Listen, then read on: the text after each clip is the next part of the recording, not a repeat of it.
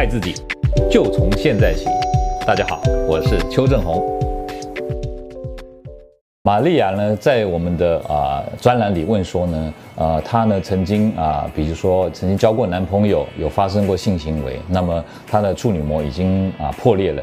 可是呢，现在交了一个新的啊男朋友，很在乎这个问题啊。那这样的话，有什么办法来啊，就是修补她的这个处女膜，让她呢现在的这个男朋友心理上呢不会有一个挂碍哈。那当然呃，道德层面或者社会伦理的层面，这个我们就先不谈。我们谈的是医疗层面。那医疗层面这个部分呢，啊。破裂的处女膜有没有方法来帮他修补呢？事实上啊是有的哈啊，在我们的案例里面呢，事实上啊修补过的处女膜以后呢啊，通常呢会使对方呢啊察觉不出来，同时呢感到非常的满意哈。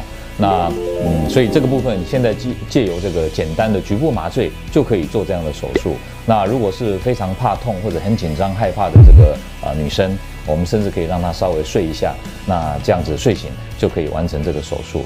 那除了处女膜的修补以外呢，事实上还有很多女性呢是有那种生产过以后啊，那个阴道比较松弛啊，或者是啊因为自己本身可能就是小阴唇的发育比较啊发达，所以变成外观比较不美不美观。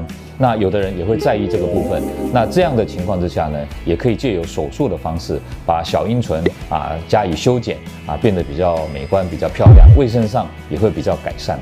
好，那阴道的部分呢，也可以借由这个自体脂肪的填充，或者是借由紧缩的手术，来让啊阴道变得啊再啊更紧实一些。这样子的话呢，就不会产生那种啊因为生产而导致的这个松弛的现象。那么也许在啊这个夫妻生活方面呢，啊就会让对方感到更加的满意。那但是我还是要讲一点，其实心灵的契合还是最重要的啊。一个呃夫妻之间感情，当然不是只有靠。啊，性这个部分还要靠心灵的层面来去改善。各位朋友，如果你喜欢我们今天所讲的，请在下面按个赞。如果你对我们的内容感到兴趣，想要获得最新的讯息，请按订阅。下回见。